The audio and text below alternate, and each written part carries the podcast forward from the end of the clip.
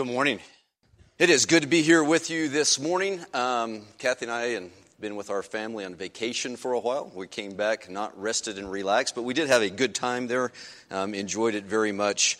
Um, but it is good to be back with you. We really missed being here last Sunday with you. Today is a special day at Netherwood Park. One of my favorite days at Netherwood Park is always when we have our annual Christmas party, and that day is today. So this evening at 4:30 we will meet in here for a short devotional, half an hour no more than that. Um, after the devotional, we'll make our way over to the gym for a potluck dinner.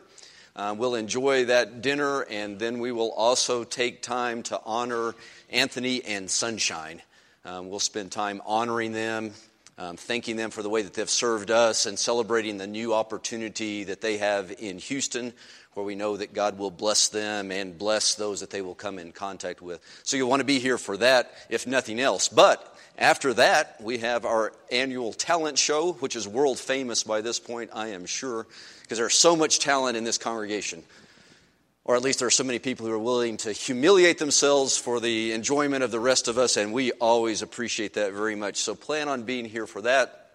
I think we have eight or nine acts. It won't be a long night, but it will be a fun night. So please plan on being here with us for that tonight. Um, I do want to give you a Project 6K update. It's been a few weeks since we gave an update, and a lot of books have been read during that time. So now we are up to 7,368 books, uh, well past our 6K goal uh, moving towards 8,000 for the year. So please continue to keep up your reading, continue to report those results, and here in a few weeks, we'll be able to see what our final tally is for 2016. Let's pray together. Now, Father, we thank you for being our God. Father, we thank you for allowing us into your presence and hearing our prayers. Father, thank you for loving us. And Father, we confess that oftentimes we are very selfish people. Father, we tend to look at things through the lens of what does it do for me and what has been done for me and how does it benefit me. And Father, my prayer is that you'll help shift our focus. Father, instead of worrying about what has been done for us, Father, help us to be focused on what we can do for you and what we can do for others. Father, help us look outside ourselves and look to you and to look to others. And Father, we pray this prayer through Jesus, who is the Christ. Amen. Well, we're nearing the end of our sermon series that we've been in, and we've been studying the Old Testament book of Malachi. I want to thank Anthony for preaching from Malachi last week, and I've heard excellent things about the sermon that he gave last week. I want to spend just a moment to refresh our memories about how we've been approaching the book of Malachi. We've been approaching it as a courtroom drama. A courtroom where accusations are made and questions are raised and defenses are offered. And the primary actors in this courtroom drama are God on one side of the courtroom and the people of Judah on the other side. And if you'll remember, Malachi's drama opened with the people of Judah boldly accusing God of being unfaithful to them. Accused God of being unfaithful to his chosen covenant people. So the image we had is the people of Judah taking God to court and saying, You don't love us. You don't love us because if you loved us, life wouldn't be so hard. But God refuted Judah's allegations and he reminded them that his love for them is a love that knows no bounds. He's always loved them. He has always forgiven them. He has always taken them back, even when their wickedness exceeded the wickedness of the wicked countries that surrounded them. And then we saw God shift the focus in the courtroom. We saw God shift the focus by moving out of the seat of the accused and into the seat of the accuser. And as God shifted seats and shifted focus, we moved into the courtroom and we took our seats, our often uncomfortable seats, right alongside Malachi's people, right in the courtroom. And we did that so that we too could be questioned and examined by our God and uncomfortably, Over the last four weeks, together with Judah, we have emerged from those court sessions knowing that we are guilty as charged. Guilty as charged by God of showing contempt for his name by bringing him sacrifices that didn't require us to actually sacrifice anything. And guilty as charged of God by being unfaithful to our covenants. And guilty as charged by God of wearying him. Wearying him when we call good evil and when we call evil good. And last week we saw that we have been guilty as charged by God of robbing him. Actually, robbing God. Robbing him when we don't trust that he will take care of us like he has promised to take care of us. This is what happened in Malachi's courtroom. Malachi chapter 3 and verse 8. God says, Will a man rob me? Yet you rob me. But you ask, How do we rob you? And God's answer was, In tithes and offerings you rob me. He says, You are under a curse, the whole nation of you, because you are robbing me. Bring the whole tithe into the storehouse, that there may be food in my house. Then he says, Test me in this and see if I will not throw open the floodgates of heaven and pour out so much blessing that you will not have room enough for it. I will prevent pests from devouring your crops, and the vines in your fields will not cast their fruit, says the Lord Almighty. Then all the nations will call you blessed, for yours will be a delightful land, says the Lord Almighty. We learn in court that we are guilty of robbing God when we withhold money from Him because we don't trust Him to provide for our needs. And we are guilty of robbing God when we withhold our time from Him because we don't trust Him to provide for needs. And we are guilty of robbing God when we fail to realize that everything that we possess our money, our possessions, our resources, our time, our talents, everything we possess comes from Him and is controlled by Him. So when we don't trust God to do what He says He will do for us, when we don't trust God to be who He says He is, we are guilty of robbing God. Guilty, guilty, guilty, guilty. That's a lot of guilt, isn't it? But we're not coming into Malachi's courtroom just to feel guilty. No, we're coming here to examine ourselves, to examine ourselves through God's eyes so that we can, by His grace, be transformed into the obedient and respectful and loving and trusting and giving children that He's called us to be. And today we're back in Malachi's courtroom. And we're here to hear his last charge against his people. And today we're going to hear God say to Judah, You have said harsh things against me. And as we have come to expect, we're also going to hear the people protest their innocence in the form of a question. They're going to ask, What have we said against you?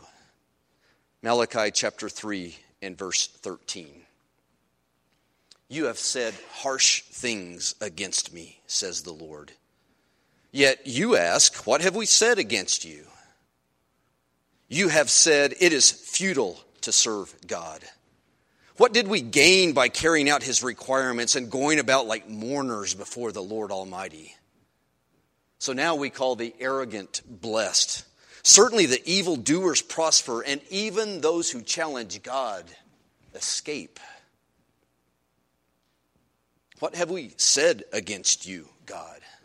What harsh things have we said that have come out of our mouths against you, God? See, the people are asking for evidence. And this comes under the category of being careful what you ask for because then God gives them the evidence. He says, You have spoken harshly against me when you say that it is futile to serve me. When you say there's no value in serving me. When you say that serving me is fruitless, it's worthless, it's useless to serve me. And God says, You have spoken harshly against me when you say that you haven't gained anything by obeying me. You see, it's a slap in God's face when his people reject sacrificing for him because those sacrifices don't seem to bring anything to them. They don't personally gain from the sacrifice. And it's a harsh rebuke of God when his people reject their covenants because those covenants don't seem to bring any personal gain to them. And it's a strong attack against God's name when his people withhold their tithes and their offerings from him because they don't trust God's provisions for them. See, God's people say harsh things about him and against him when they refuse to do what he's instructed them to do. When they refuse to do what he has instructed them to do because they don't believe he will do what he has promised he will do. It's a lot of do's, isn't it? God's people say harsh things about him when they refuse to do what he has instructed them to do because they don't believe he will do what he has promised to do. And that's speaking harshly against God.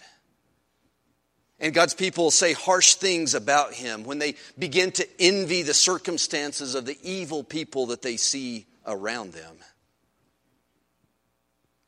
When they begin to adopt these kind of attitudes, well, why obey God when it's the arrogant evil doers who seem to prosper?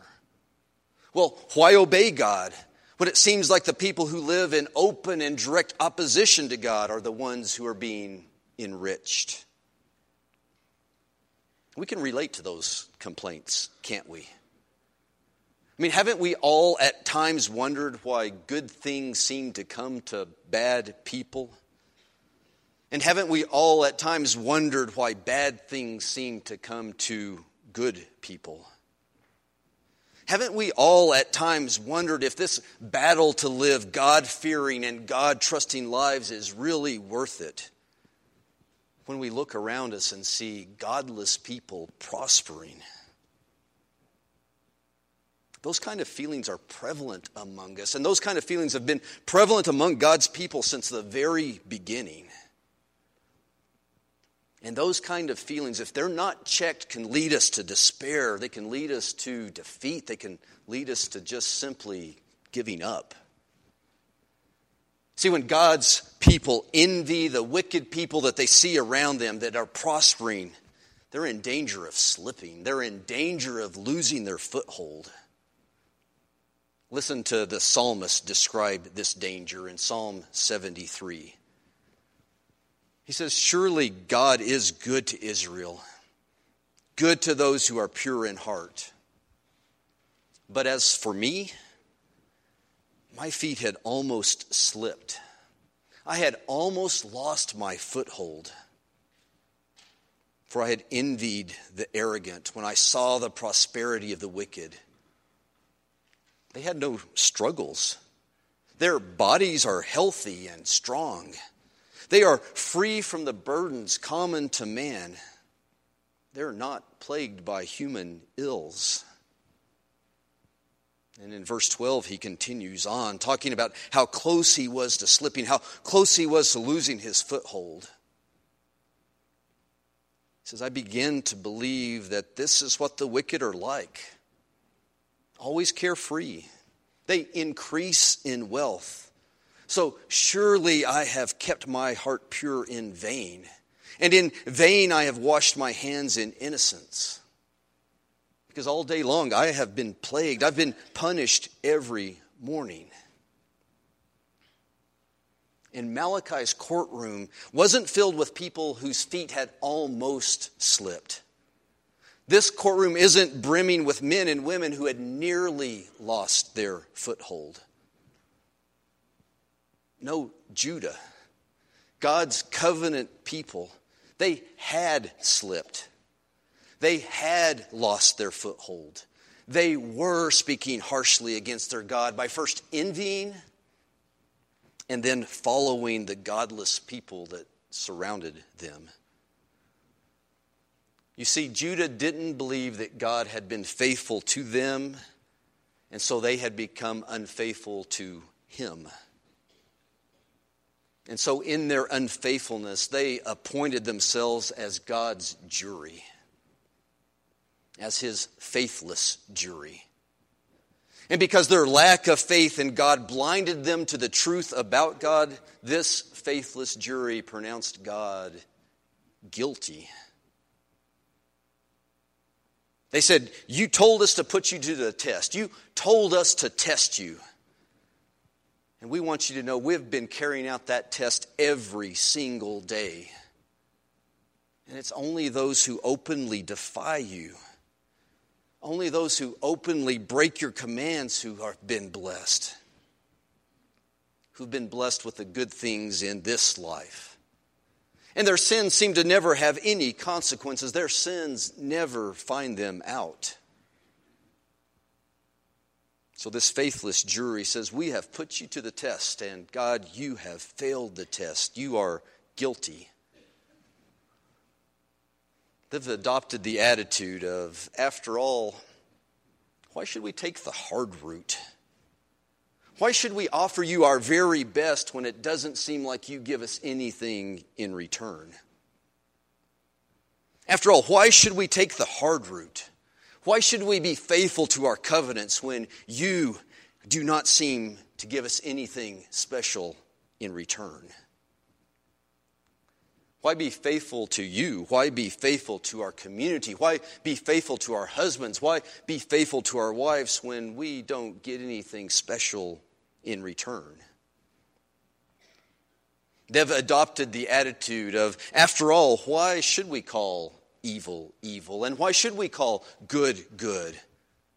When it's the evil who receive good and it's the good who receive evil. They've adopted the attitude of, after all, why should we bring you generous, generous tithes? Why should we bring you generous offerings? Why should we do that when these generous blessings that you talk about are actually being poured out on the people who reject your name? Why take the hard route? Why take the hard route when we don't get anything out of it? God, you are guilty. The faithless jury spoke, faithless Judah spoke and declared God guilty, guilty of not loving his people, guilty of not keeping his covenant. And that would be a really depressing way to end our time in Malachi's court. But the court session doesn't end there.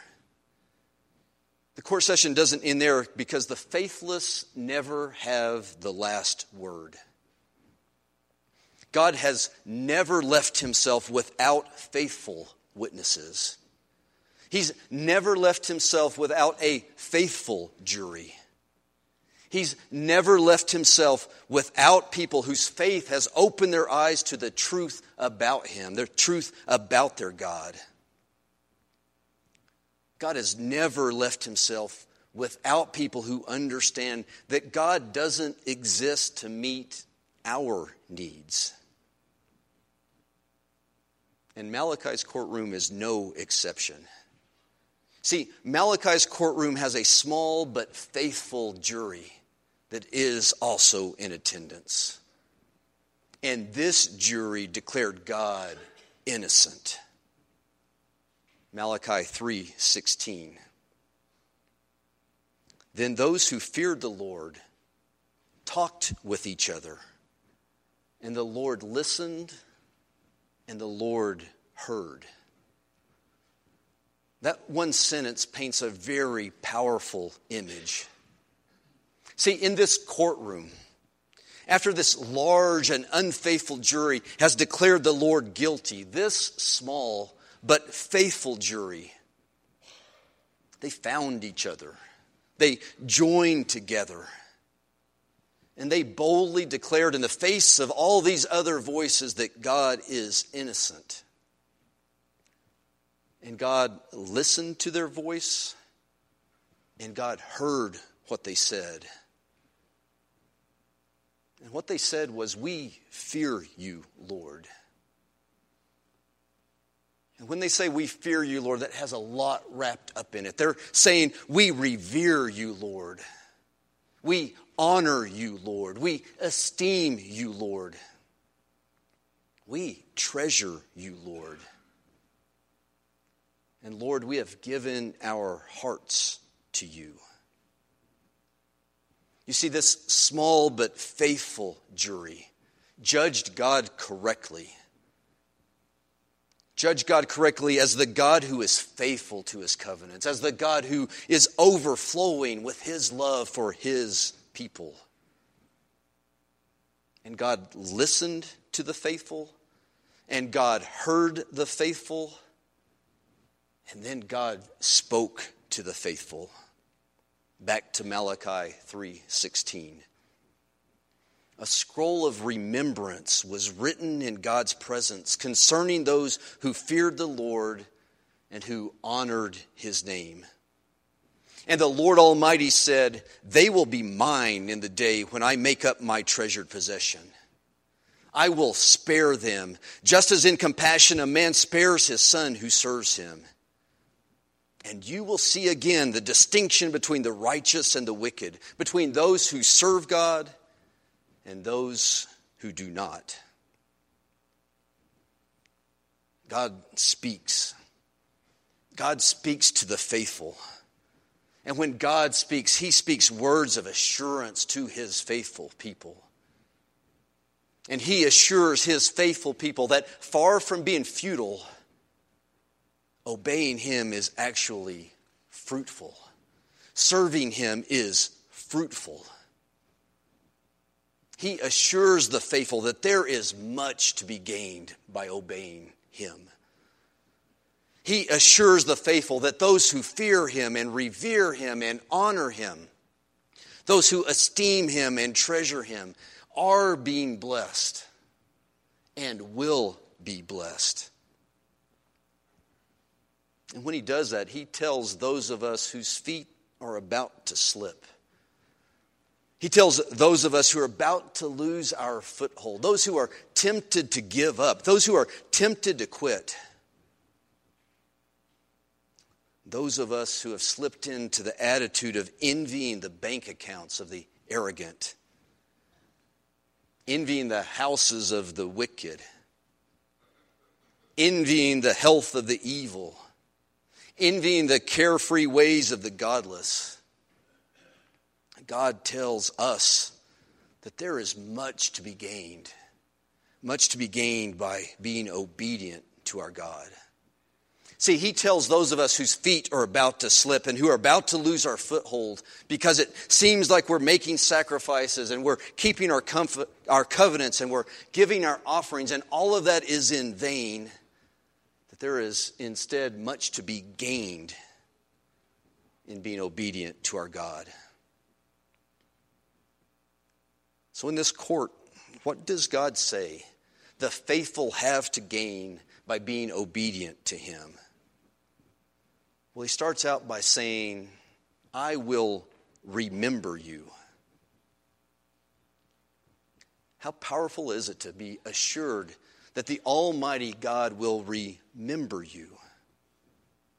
He says, I will remember those who fear me. I will remember those who honor me. I will remember the faithful and obedient. What else do the faithful gain by being obedient to God? Well, God says to the faithful, He says, I will claim you. God says, The obedient will be mine. He says, I will claim those who honor me. The faithful and obedient will be mine. They are mine. And what else do the faithful gain by being obedient to God? God says, Not only will you be mine, but I will treasure you. He says, The obedient will be my treasured possession. I will treasure those who honor me. I will treasure the faithful. I will treasure the obedient. The faithful will be claimed and treasured by God. What else will the faithful gain by being obedient to their God? Well, God says, I will spare you. I will spare you. I will spare you the punishment that's coming to the wicked. I will spare you the punishment that's coming to the arrogant. He says, I will spare you the punishment that's coming to those who show contempt for my name. I will spare you the punishment that's coming to those who are unfaithful to their covenants. I will spare you the punishment that's coming to those who rob their God. And I will spare you the punishment that's coming to those who say harsh things against their God. I will spare you. What do the faithful gain by being obedient? Well, we're remembered by God. We are claimed by God. We are treasured by God. We are spared by God. See, we come together as the remembered. We come together as the claimed. We come together as the treasured. We come together as the spared. So, the question for us as we leave Malachi's courtroom today is this are we going to slip? Are we going to lose our foothold? Are we going to join with the faithless, jur- the faithless jury and pronounce God guilty? We're going to join with them and accuse God of being guilty of lying about who He is, guilty of being faithless instead of faithful, guilty of being absent instead of present guilty of being inert instead of active? Or are we instead going to join with that faithful jury and boldly pronounce God innocent? Are we going to join with that faithful jury and affirm that God is exactly who he says he is?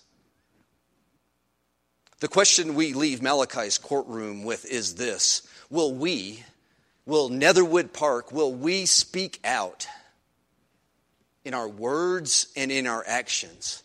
Will we, will Netherwood Park, will we stand up?